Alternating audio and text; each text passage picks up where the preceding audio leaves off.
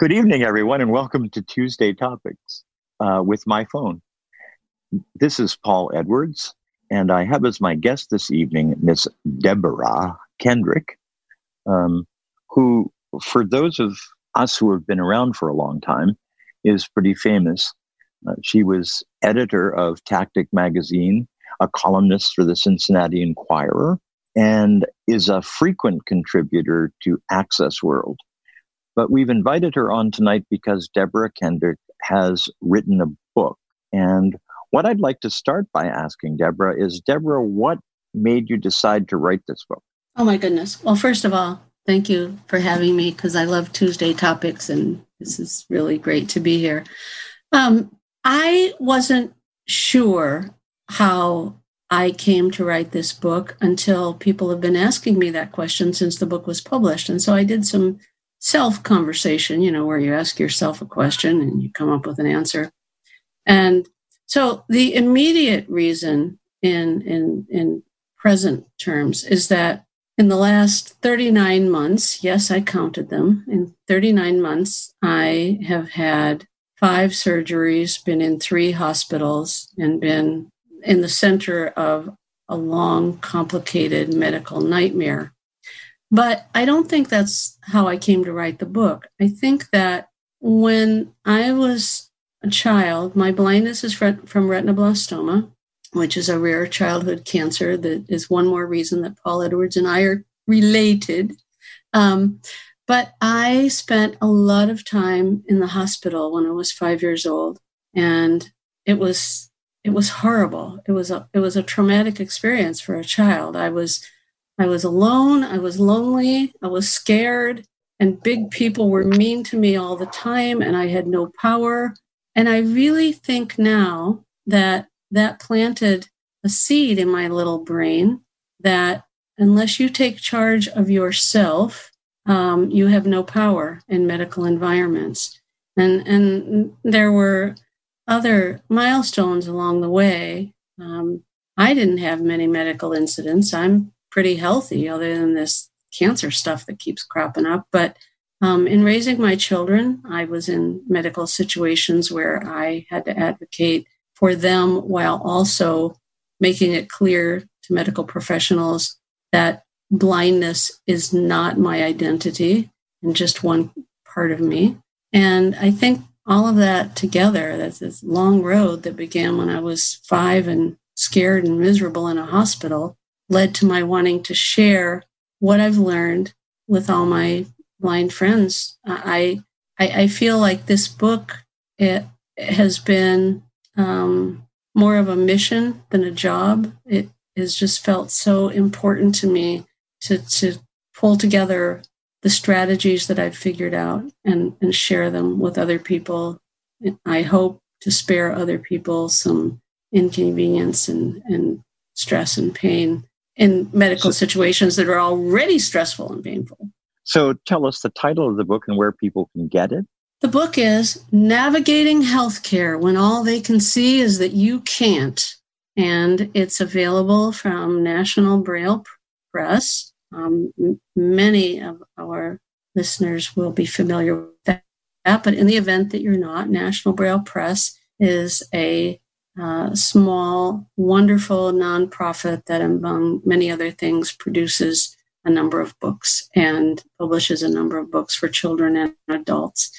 And um, the book is available in hard copy Braille, but it's also available uh, downloadable as a Word file or DAISY or BRF or something else. I don't know. But anyway, you don't need to be able to read Braille to read this book. You can download it and read it on any computer or other device. And do I understand that it's that it's currently free? Yeah. Um, what National Braille Press did, because they're basically wonderful, is they selected a few books that have material that's very relevant to um, the coronavirus, COVID 19 era. And so they have made those books free. Mine is just one of them. Um, and I'll go ahead and name the other two because they're written by friends of mine and they're great. So, um, my book, as well as um, Dinner Delivered by Kim Loftus and Chris Grabowski and Getting Visual Assistance with an iPhone by Judy Dixon, because each of those has information that can help people um, weather this interesting era that we're in of quarantine. Uh, they've made them free. With the exception, I should say that if you want the hard copy Braille of any of them, it's half price. Or if you can't download yourself and you want the files sent to you on a flash drive, that's half price. So excellent. So the book was written in January, and so it, it came out prior to the pandemic, or, or it was probably written all, all of last year, but it came out prior to the pandemic. Why don't you briefly describe the, the kind of plan of the book, like the, the table of contents and the various chapters, and then we're going to talk about what you might have changed given the pandemic. Sure. Okay. So, well, actually, um, it was written in September and maybe a little bit of October. And I know that because I had another surgery in October. And I remember thinking, oh, I should have talked about this, or oh, I'm so glad I talked about this. So, um, anyway, but it, it came out at the end of 2019 or beginning of 2020, which of course was before um, we knew about before coronavirus was even a little glimmer in our eyes, so to speak. So um, the book it's it's a it's a small book, by the way. In Braille, it's one Braille volume, um, and I tell people, you know, you can read it in probably an hour, hour and a half, whatever format you read it in. So it's divided um, into eight chapters, and what I do is I talk about all of the various kinds of medical environments that we find ourselves in. So, finding a doctor, and, and all of this is from the perspective of how to do this as a person who's blind or low vision and how to do it without um, how to do it and keep a positive attitude when your blindness comes up again and again and again because every medical professional I've ever met has asked me at least once how much can you see? So with that as as the foundation that we've all experienced and we all know that it's there navigating these these various environments with with that in mind and and how to get that over with and put it in the background. So how to find a doctor um, dealing with outpatient procedures um, and and i do some describing of, of what various outpatient procedures are like and and talk about things that might come up you know like the the medical technician who tries to take your shirt off because she thinks you're you have the the, the cognitive ability of a preschooler. Um, um, and then I talk about um, then there's a chapter on emergency situations. When do you call 911? And when is 911 appropriate? And if 911 is not appropriate, hey, because we're blind, we need to know about the urgent cares and the retail clinics and the minute clinics that are in our neighborhood.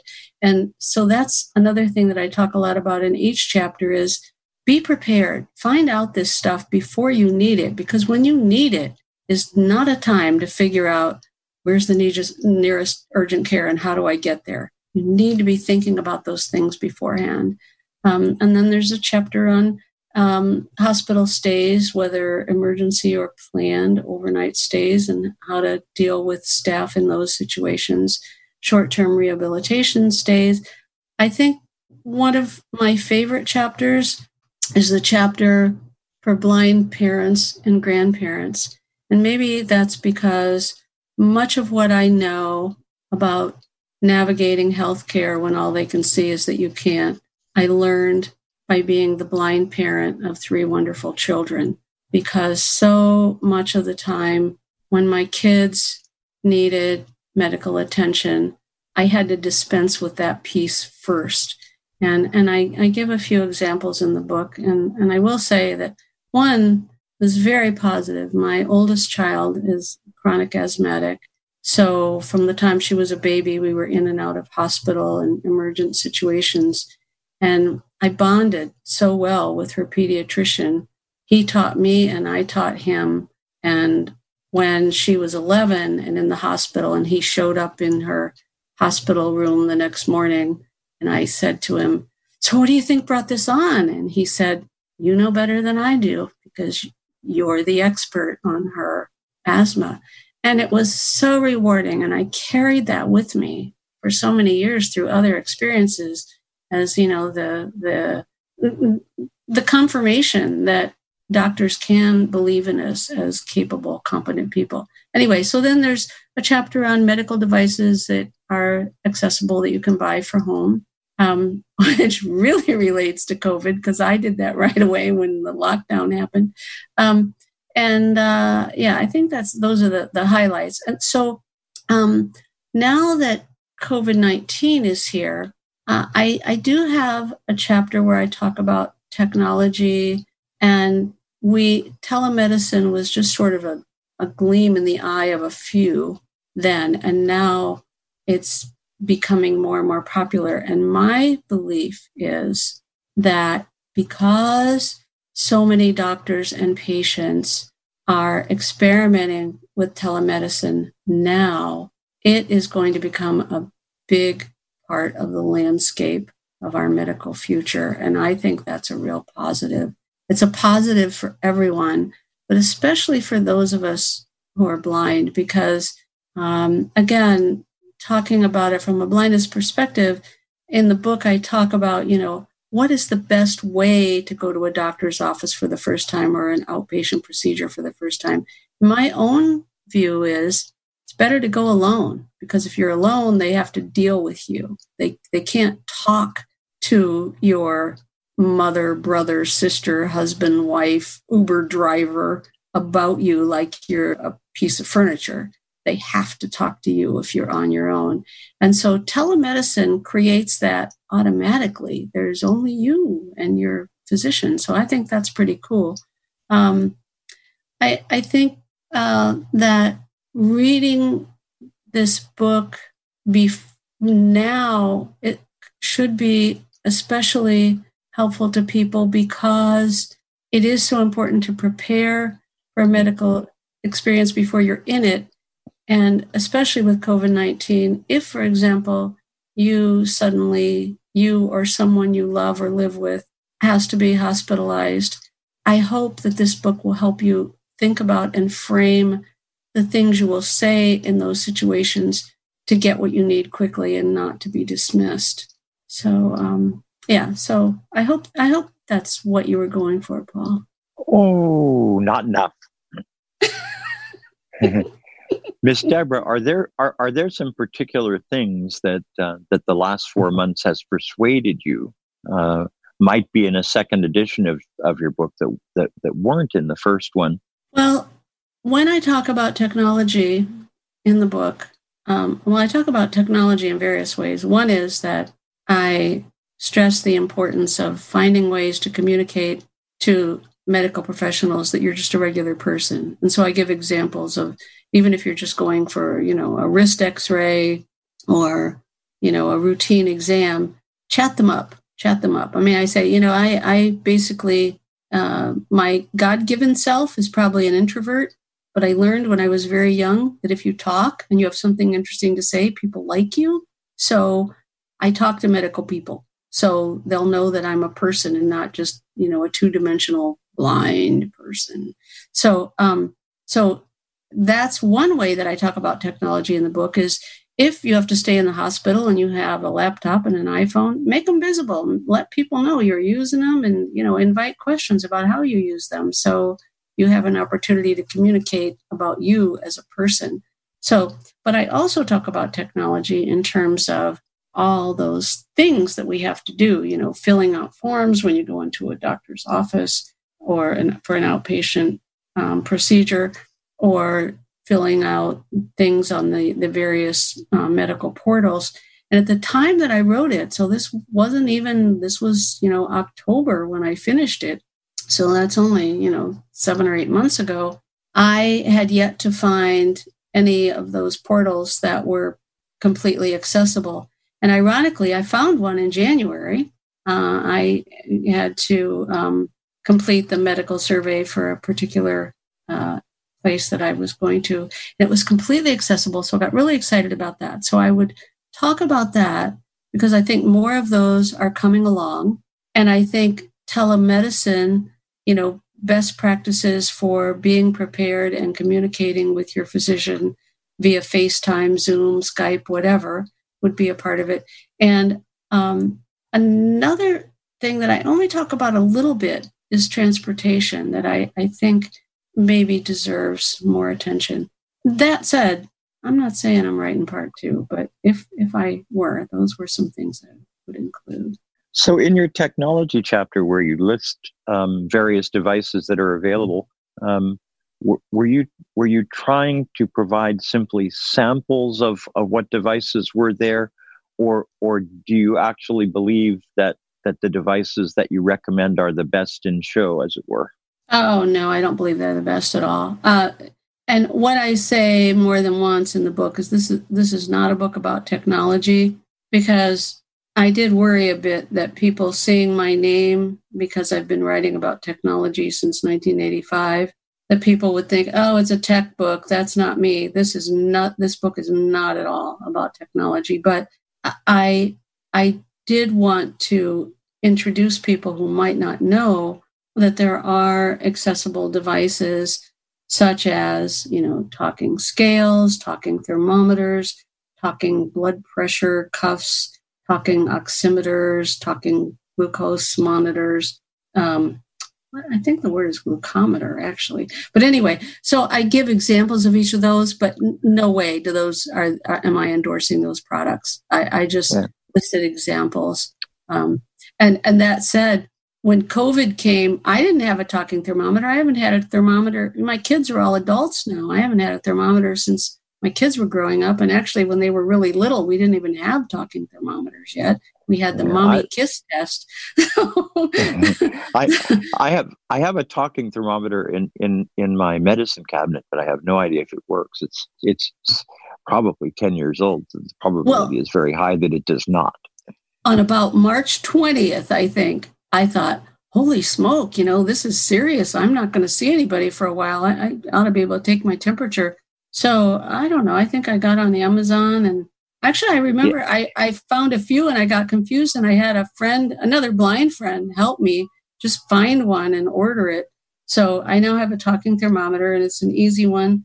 You just push the button and it says measure your temperature or something. You stick it in your mouth and wait eight seconds and tells you you're good. But it didn't come with a case. So I hope some come with a case because another friend of mine who got the same thermometer the same week that I did, which was kind of funny because we didn't even talk to each other, but we had the same reaction to COVID. Oh, I need a thermometer. So, and she said she just put it back in the box as, to, as a case. Well, I didn't think of that. So I put it in a Ziploc bag. Anyway it's here. So we're going to open it up for questions uh, as soon as I ask Deborah one last question, and it mm-hmm. and it actually may seem a little bit off subject, but Deborah, you have another book coming out. Why don't you tell us about it? I do, and I think actually it's released this week. Um, so the other book is the one I wanted probably most passionately to write. Um, the title is when your ears can't help you see. And um, it's strategies for people with combined vision and hearing loss. And I, um, uh, again, my blindness is, is from retinoblastoma, and I had excessive radiation as a child. And when I was about 15, word came home from my public high school that I had a hearing impairment. My parents laughed. I laughed. Um, then, when I started mobility training, same message. And uh, when I had my first baby and other people could hear her before I could, I realized all those tests were true. And so I went through all of the stereotypical denial phases about hearing loss. I've been wearing hearing aids now for, I don't know, 35 years. But initially, I was very secretive about it. I was very ashamed of it. And a couple of different things helped me get over that. And now I am, I, I love hearing aids and I love sharing how to use them with other people. Um, and I, I like to think that understanding hearing loss in my own world has given me much more empathy for my friends over the decades losing vision gradually.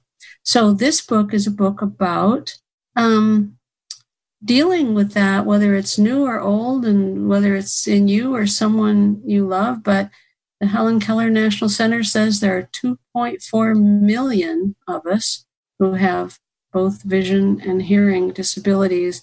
So it's time that we just, you know, face it and figure out all the cool techniques for getting around it. So it's a, it's a book about um, strategies and accessories and devices. And I just loved writing it, and I can't wait for people to read it.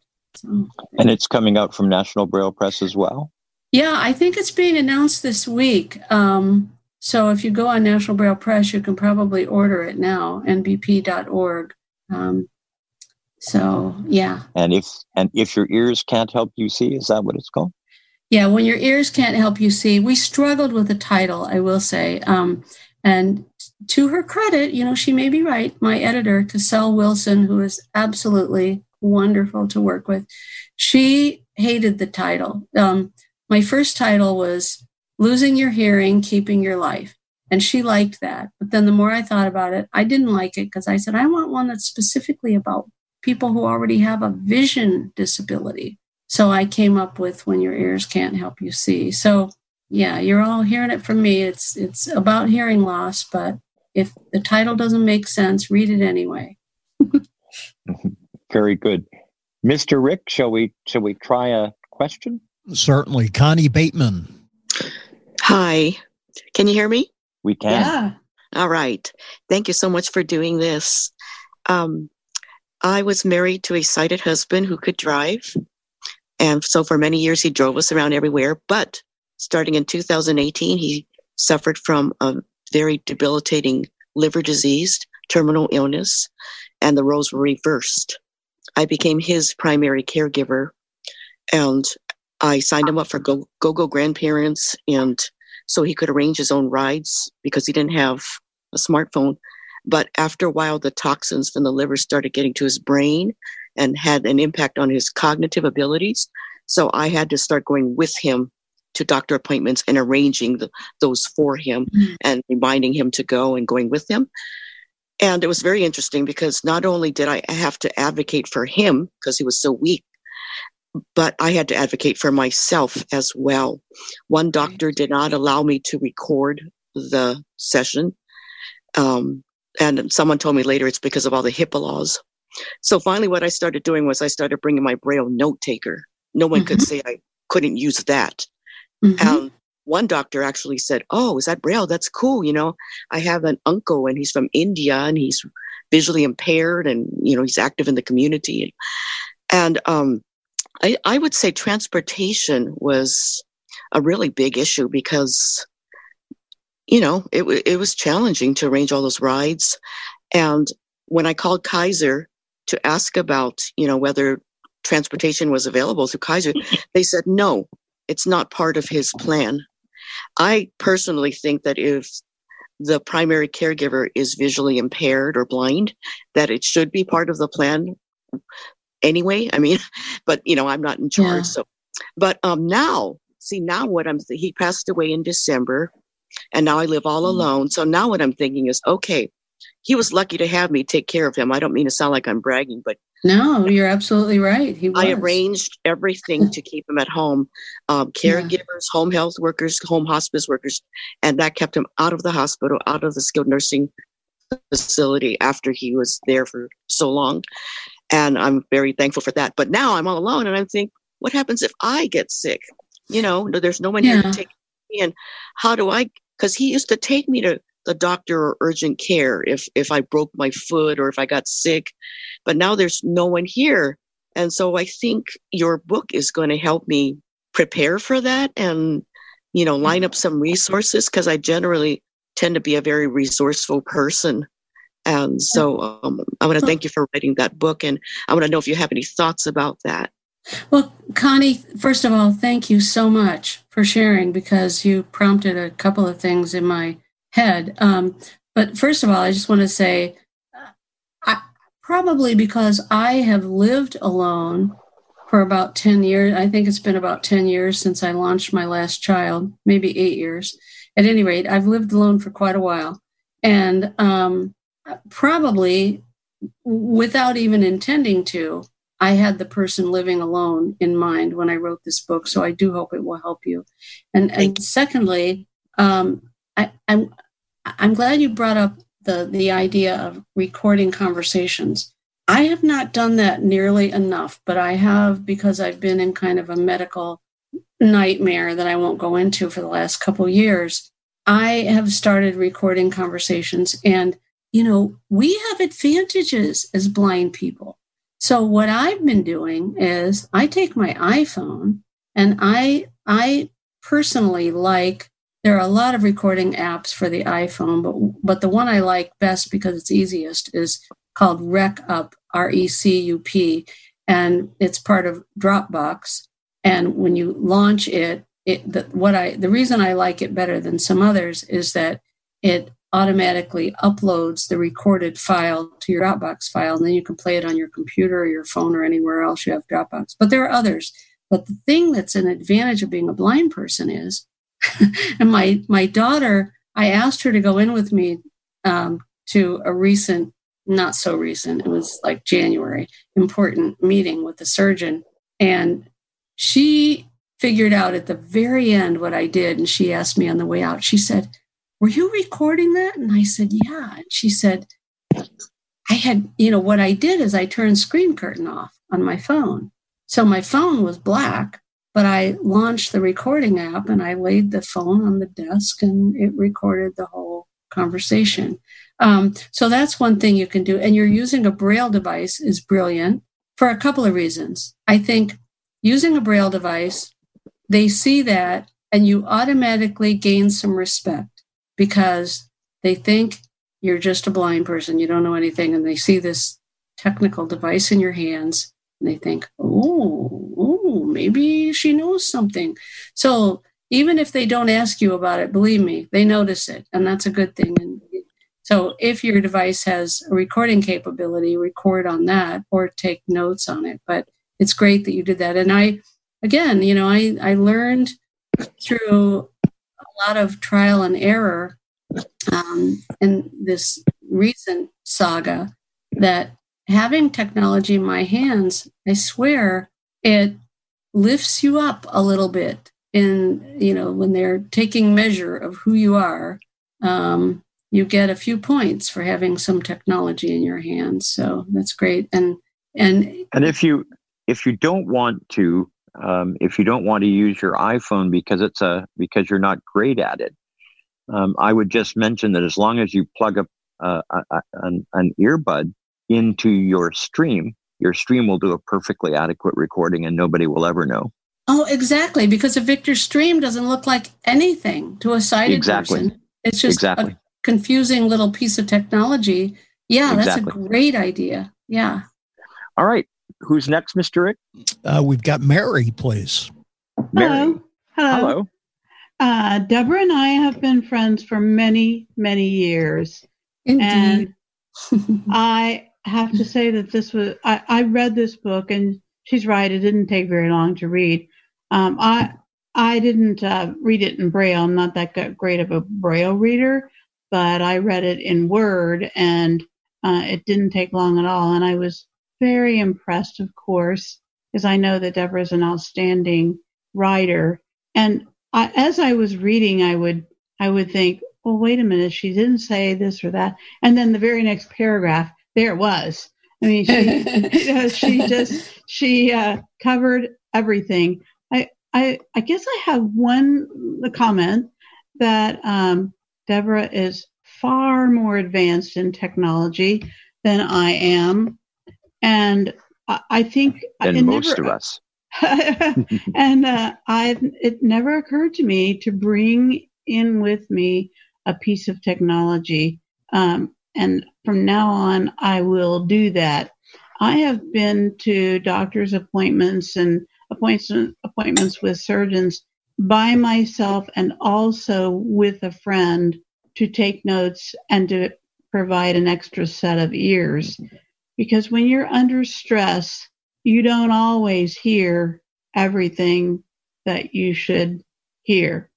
And the the only drawback to bringing a person in with you, as far as I know, is that you need to prep that person beforehand. I always yes. tell them to not make eye contact with the medical personnel. Um, force them to look at me and ask me the questions.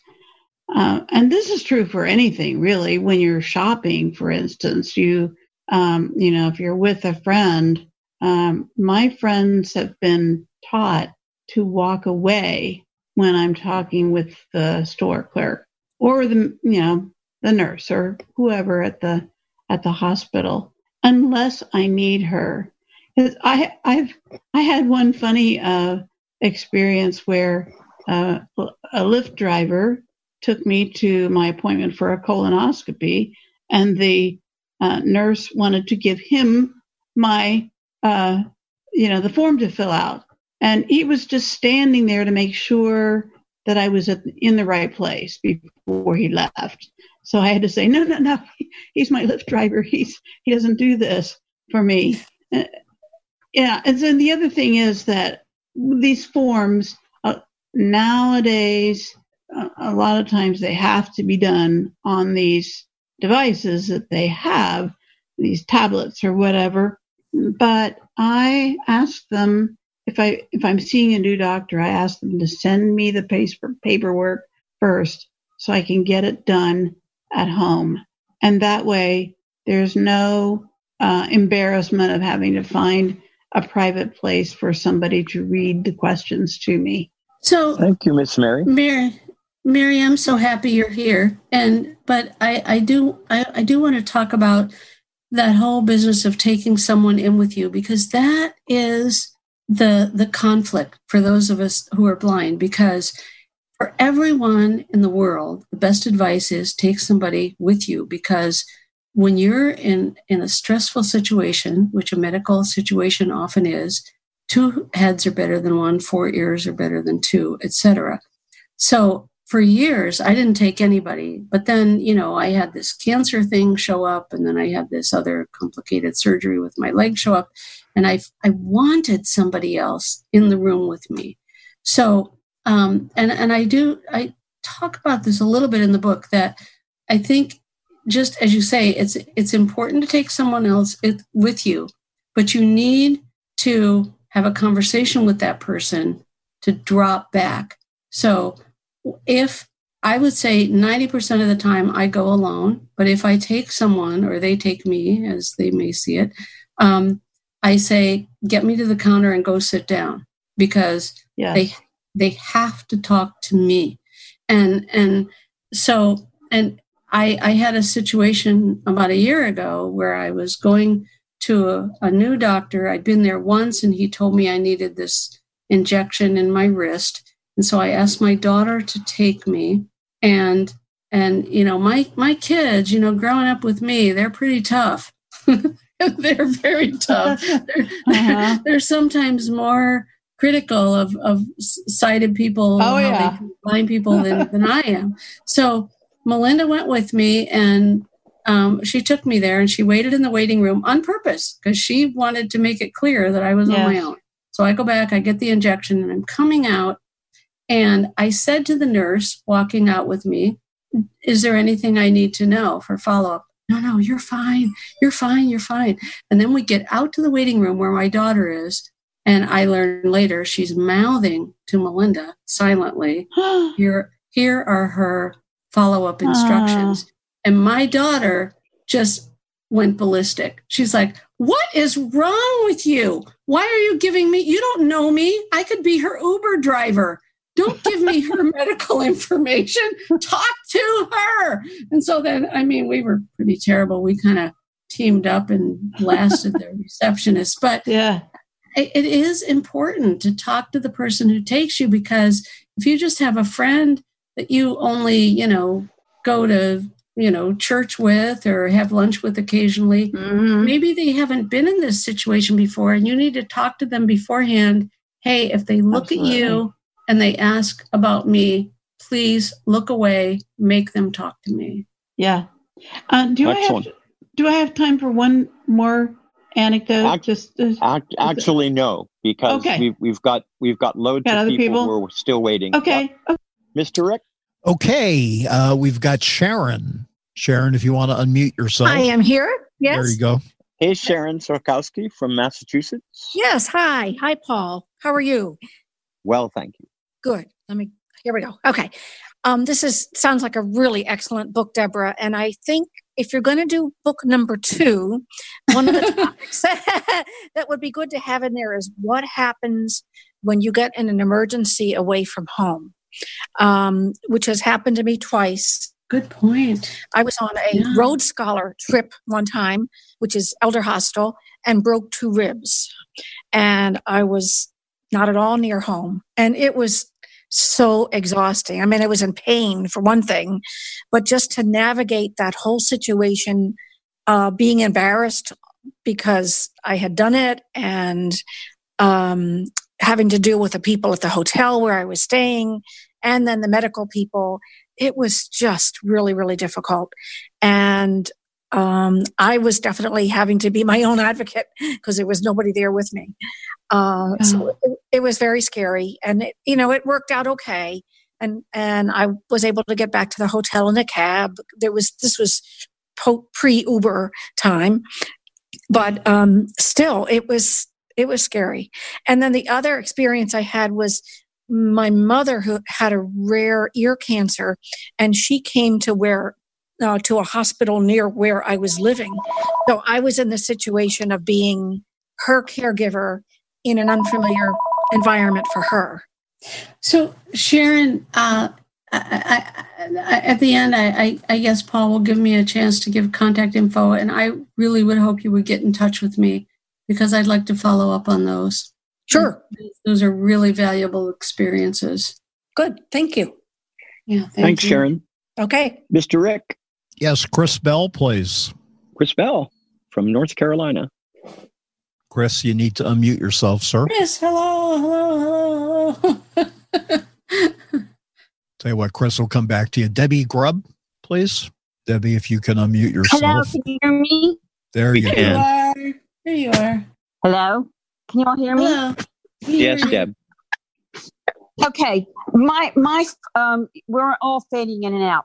Deborah, I'm not going to take a long time to talk about uh, my own experiences with my husband, who also had retinoblastoma care, caregiver. But I do you because you're so technologically savvy, plus you have such a kind and gentle heart, to talk about um, some of the paperwork issue. Now I insist that it is either emailed to me or I can go on a patient portal.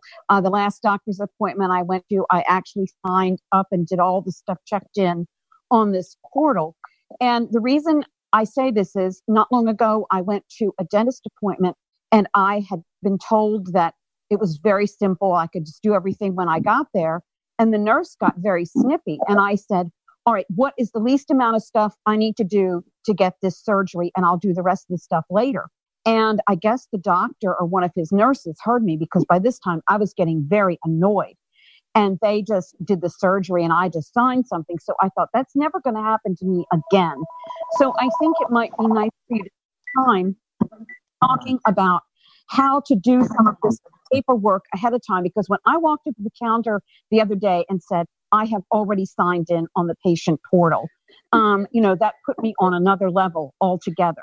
Debbie, you know, my sense of it is it's one facility at a time, one patient at a time, one doctor at a time. And as tedious as that is, and as weary as it makes us, that's that's the place we're in. And every one of us is an ambassador, whether we like it or not. And so, you know, for example, I have paid into a concierge practice since 2004 and and that's and I talk about concierge practices in the book, and those are uh, practices where you pay a substantial amount of money every year to be your doctor's patient, but that gives you a lot of um, benefits. And one of them is, you know, instant access to your doctor, et cetera, blah, blah, blah. Okay. So that being said, until very recently, the portal for that, so that's, you know, what, 2004 to now, uh, math isn't my strong suit, but I think that's 16 years. Until very recently, I couldn't access the site. Um, but it's one one experience at a time. About four years ago, I went to get an annual mammogram, and my daughter was visiting. I was in Cincinnati. My daughter daughter was visiting me from Florida. She was in the waiting room with her little boy named Eli. My daughter's name is Melinda. I went to the counter and I'm talking to the receptionist, and her name was Melinda. And she heard me. I turned around to say something to my Melinda, and she heard my Melinda call her little boy, who was then like five, Eli. And she said, Oh my gosh, my little boy's name is Eli. So, okay, synchronicity. We have this connection. We're all connected. We're all part of this. So then she starts asking me these personal questions that they ask on a medical form. And I said, Melinda, I just wish so much that this would be emailed to me because this is embarrassing. I don't want to answer all these questions with everybody in the waiting room hearing my answers. And you know what? Six months later, it was time for me to go again, and I got an email, and it was the form. And I filled the form out of my medical history and all my answers, and I printed it out and I took it in, and I and there was Melinda, and I handed it to her, and I said, "Thank you so much." And she said, "You know what? I can't take credit for this. I don't even know how you got this. She said, I guess I entered a note that a patient asked to be emailed, but I had nothing to do with it. So I, I offer that by way of saying, just keep bringing it up. Sometimes it'll work and sometimes it won't, but keep bringing it up. And as tedious as it is, eventually we'll teach all of them and we won't have to go through all this crap, or at least the next generation won't. Mr. Rick, who's next? Yes, phone number 5292, please. Hello, can you hear me? Yes. Okay. Um, Deborah, uh, I talked with you the other night at the um, library uh, LUA meeting. Uh, no, library book club. There we go. Um, and all of that is is great, and I couldn't agree with you more.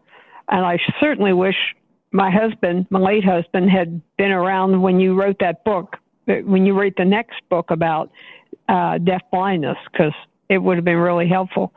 Um, I was at, I was my husband's adv- advocate um, before he passed away, and part of the problem is now um, if if the person the blind he was blind, if the blind person is too sick to really do a lot. You really do have to be the advocate. Yes. Um, and I've been to the doctor twice in the last two days, actually, catching up on things that I haven't yet done. And um, my big thing is I go with, um, well, they call them a caregiver because we had it when he was alive and I kept it for a bit. And she took me, the caregiver took me, and they they were like, uh, do you want to come back with her? And she said, no.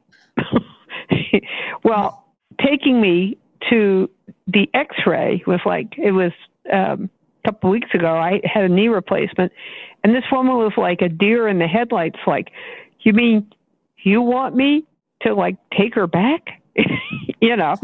And I said, that's, that's fine. You can do that. Uh, it'll work fine. And it did.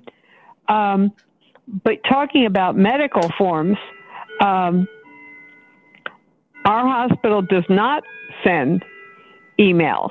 They um, and they called today actually because I'm going to have my annual uh, Medicare or whatever physical, and they said, "Do you have someone that can help you fill this out, or shall we do it? Do you want to do it at the office?" Well, you know, I live alone. I don't particularly want someone that I don't know very well to fill out my Medicare form, and it's not on uh, that's that's the only way you can do it. Either you fill it out at home, or you do it at the office. So I'm going to do it at the office, but I'm going to do it in a private place. I'm not going to do it, you know. That, that, that's right, and and and I want to just jump in here and say, please understand that when that form was emailed to me, that was a one-time occurrence. That mm-hmm. happened that happened in maybe 2015 2016 the next year mm-hmm. it did not happen it was a one-time occurrence so you have to just keep it's advocacy. And and really yeah. that's what this book is about more than anything else. It's about advocating for yourself. You are in charge of you. You are you know you better than anyone else will ever know you. And you need to advocate for yourself. And that's this book is much more an advocacy book than than a medical book. And and mm-hmm. so what what you're talking about as far as you know filling out those forms. If they don't email them to you which is a once in a blue moon occasion then yes you need to step up to the plate and say and that's this is something i do talk about quite a bit in the book is how much yeah i've read it and it's great. Thank you. Thank you. Because there's you know i mean it's like we are stripped of our dignity if we don't grab it back and say no i'm not doing that. I'm not going to give you my personal history in this waiting room with 15 other people listening in. Even though it's boring i'm not going to do that because they don't have to do it. And and so you know that's that's the main thing what is adapting to whatever the situation is and saying in that situation you need to deal with me and only me and if, if you need you know. And and i will say as soon as i go into a new place i've never been in if there are forms to fill out i'm not able to read them for myself. Somebody needs to read them to me and we need to do that in a private environment. And you know it took me a lot of years to figure that out you know so it's not like i was just born understanding this and so and and that is the reason for the book is that i hope that i'll cut some corners for some people who haven't experienced that yet. Thank you. Rick yes phone number 9833 please hi thanks this is alice and i was just going to say i too like you have a concierge um, physician, which has been wonderful, and and he is really good. I mean, he, he, you know, he's always excited to learn about all the technology and things I have that I use to be able to do my own care. But where I find I get into trouble, like you said, is when I go into a place like where I have to go to get a CAT scan done or an MRI, and it, and it, it doesn't matter. I'll tell them ahead of time. They'll offer to send the forms. I say you can send them, but there's nobody here to fill them out. Somebody's still going to have to help me fill them out. And I'll go in, and they'll insist. And in fact, I had one of them even wanted to chase after the cab driver to get her to help fill out my forms. And I had to explain, no, this is a cab driver. I don't want you telling her my business. You need to help me fill out these forms. But my question to you, Deb, is because, and you talked about it a little bit like when you came out from when you had your wrist done and they said there was nothing you needed to know and then proceeded to mouth to your daughter. I, I find the hardest thing is when I leave like an outpatient procedure or something getting the instructions and getting them to tell me what I need to do because all they want to do is hand you a piece of paper and well it's on this paper. And I have to explain to them again well that's fine and dandy but there's nobody at home that can tell me these and you really need to do it to me. And only once in all my life have I actually got somebody to actually sit down and read through everything that was on the piece of paper so I would know what to do and it's always it, that's always the challenge because then most of the time all they want to do is just give me the highlights so to speak. Well if this happens then you probably need to come back to the emergency room. And you know or you know you can take the pain medicine so and so but you know but still not tell me everything that i need to be aware of and should be aware of. And and i'm not sure you know what the answer to that is. Unfortunately i think the answer is the whole system is a work in progress, and our being recognized as ordinary people who just happen to have vision disabilities is a work in progress. And so even though I mean, and and and I I do talk about this in the book that you you you get so much further with a smile and a joke and, and a, a, a, a quick quip and sometimes that's hard because sometimes we are so weary of it especially those of us who have been blind for a long time. We're so weary of it of just educating people and and trying to let people know i'm just like you. I just can't see. I'm just like you. And it's so tiresome. But unfortunately, I really think that's the only the only way that's going to succeed. We just have to keep plugging away and doing that. And because sometimes there are such golden, extraordinary experiences. I, I went to an ENT for the first time. You know, I'm, I'm from Ohio. I've only been in Florida for a few years. I had an ear infection. I, I went on the internet and looked for an ENT. And I talk about that in the book too, like how to find a doctor. I went on the internet and I found an ENT and I made an appointment and I went there and I, I took Lyft there. So I don't know anybody. I don't even know how to get into the place, right? So I say to the Lyft driver, Could you just walk in with me and like kind of get me to the counter? So he did. And then he left. And I'm standing at the counter and the the receptionist or whatever she was starts talking to me. She gets my stuff. And then it was such a wonderful miracle. She said to me, Okay, I have some medical forms to fill out, but um, for your privacy, uh, let's go down the hall to an exam room to do it. And I just, I wanted to hug her. Like, oh my gosh, you don't even know me. And you knew this was the thing to do. So sometimes that happens. And when it happens, you say, thank you, thank you, thank you, thank you. And you tell them how extraordinary they are for getting it. And then the next time, maybe it sucks. The next time somebody squats down in front of you in a room full of 25 people and says, Are you maybe pregnant? And, and you got to deal with that. But I, I think if we all kind of bear in mind that we know that we are in charge of ourselves we know that we have to take power for ourselves and that whether we like it or not, we're paving the way for the next generation. Rick, I have a so we're going to try to get two questions in really quickly. Uh, Mr. Rick. Okay. I have a quick question. Um, yep. It's Debbie. Uh, I'm wondering, Deborah, have you had anyone who has not taken your signature and acted like, well, you have to have someone with you who will sign because it's their word, your word against theirs, or anyone who has tried to make you have someone else that came with you be the one that signs. What have you had? I have not, and I have heard horror stories about that sort of thing, actually. But I guess I've been pretty fortunate um, in, in that you know they will they'll ask me, "Can you sign?" Which I think is kind of condescending and rude, but they do sometimes ask me, "Can you sign?"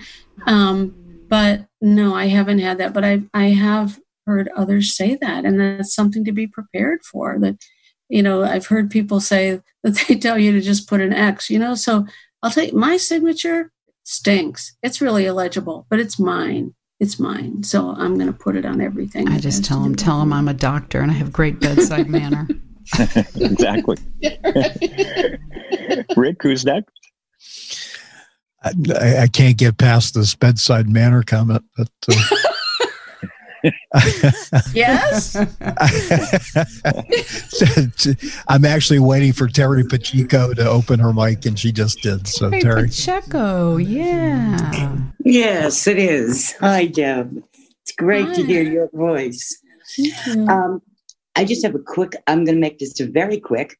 Uh, one of the things I absolutely believe that you need to be your own self advocate. You need to be the self advocate for uh, be the advocate for your own family and that.